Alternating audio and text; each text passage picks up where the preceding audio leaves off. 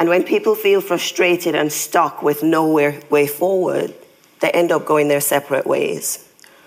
Our experience over the last 20 years confirms that mastering these four habits gets you over the hurdle. That's Dr. Andrea Taylor Cummings, and this is the Depression Detox Show. Here we go.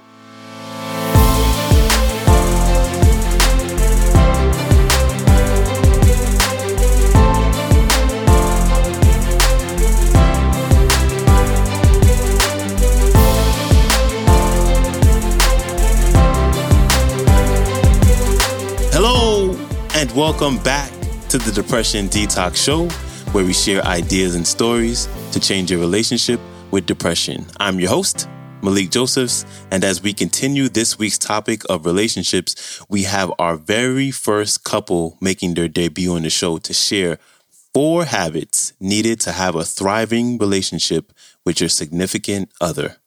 Here's Dr. Andrea and Jonathan Taylor Cummings. Enjoy. You see, all relationships go over a similar set of hurdles triggered by life events.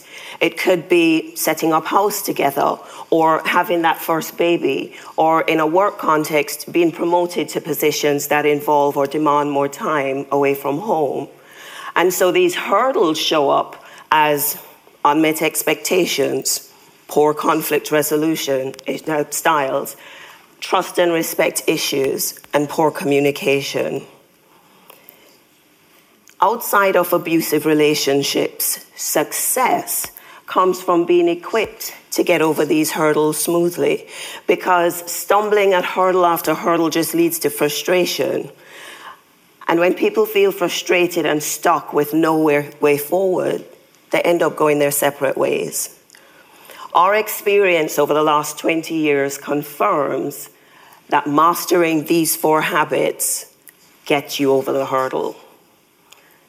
It's not about being perfect. We're not perfect. but it is about being intentional in developing the habits. Shall we share the habits? Yeah. Okay. Absolutely. So, the first of the habits then, be curious, not critical, helps you get over the hurdle of frustration that comes from unmet expectations. And we learned this one ourselves the hard way. Our story goes all the way back to 30 years ago when we first met at business school, when Andrea came to the UK to get her master's and ended up getting her, her mister as well.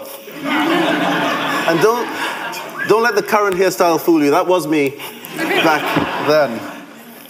Anyway, a few years on, we set up in business together, and it took us all of about three months before the wheel started to come off. Because very quickly we realized that our different work styles were grating against each other. now, and because now we had all our eggs in one basket, the financial pressure was just huge on us. So everything became a problem, even simple things. Now, for some couples, it's the toilet seat up or down. For us, the single biggest predictor was the state of our desks. One was very organized, yeah? And one was more like organized chaos, shall we say.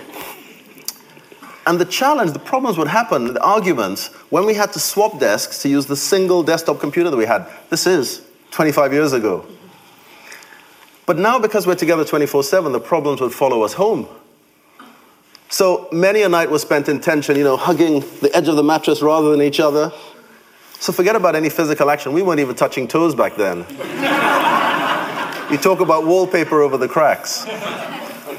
Now, it was Einstein who said, You cannot solve a problem with the same level of thinking that got you there. So, in desperation, we looked around, we said, How can we change these mindsets that we have? And we came across a material that helped us understand that actually, our biggest source of frustration was really just our strengths, just unrecognized, unappreciated, and out of balance.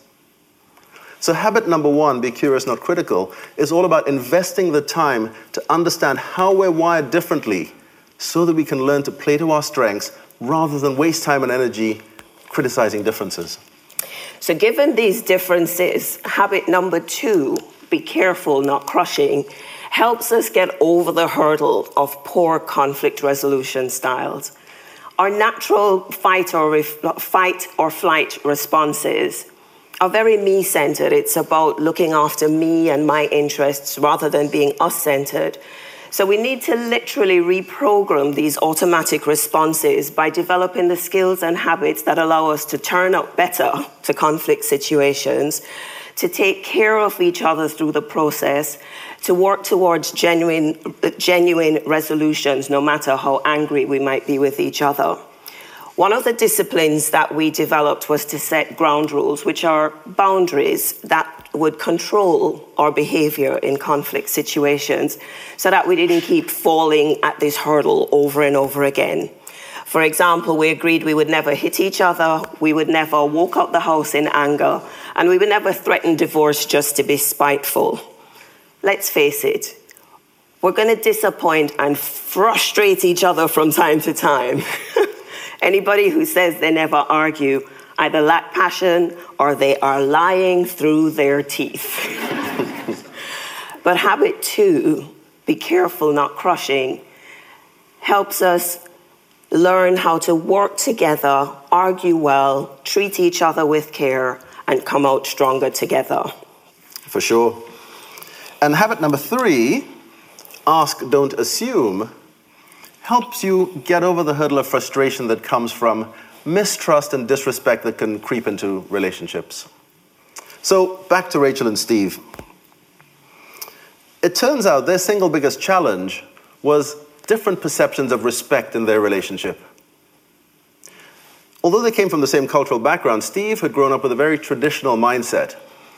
And his expectation was that his wife would be like his mum and do for him like mum did for dad. In fact, more than that, he expected that Rachel would become best friends with his mum and learn how to be his ideal wife that way. Rachel, on the other hand, she's thinking, on what planet? because in her mind, they were never going to have a relationship that looked anything remotely like Steve's mum and dad's. Now, recognizing that they needed additional information to reframe the challenges in their minds, we shared with them some material around uh, mutual respect, and how to agree roles and responsibilities in the different seasons of life. And we were blown away when, literally before the week was out, Steve sent me a text to say, you know, thank you so much. This has really helped us unblock some challenges and have our real proper conversation in years. So, habit number three really is about getting good at having those courageous conversations that see us asking and discussing rather than assuming and stereotyping. And that leads us neatly onto habit number four connect before you correct, which is about learning how to communicate real value and appreciation and holding back on our insatiable need to give constructive feedback. when you live and work with somebody day in, day out, it is so easy to take them for granted and just to be constantly on their back. But as the saying goes, people go where they feel welcomed but stay where they feel valued. So we need to be deliberate about finding meaningful, specific ways that build warmth in the relationship. And that can sometimes be simply breaking the routine. For us, we've been known to disappear uh, in the middle of the working day to go to the movies after a period of intense workshop delivery. And 25 years on, we still take date night seriously to keep the fun and the anticipation and the intimacy in the relationship. Otherwise, we risk losing the magic and just become functional around the grind of work and talking about children and cooking and laundry. And we signed up for more than that. So, habit number four connect before you correct. It is about being deliberate about shifting that balance to connecting before we correct each other. Now, listen, we're not sharing these habits just as nice to have. These four habits can literally save lives. Much thanks to Mr. and Mrs. Taylor Cummings for stopping by and sharing those four tips with us. You can connect with them by visiting their website, the4habits.com, and that's the number four specifically. There will be a link to the entire talk in the show description And when you get a chance, please subscribe or follow the show on your favorite podcast player app. And I will see you back here Friday, where we have a new featured speaker making her debut on the show to talk about the most important relationship we all need to have. So until then, stay strong. Later.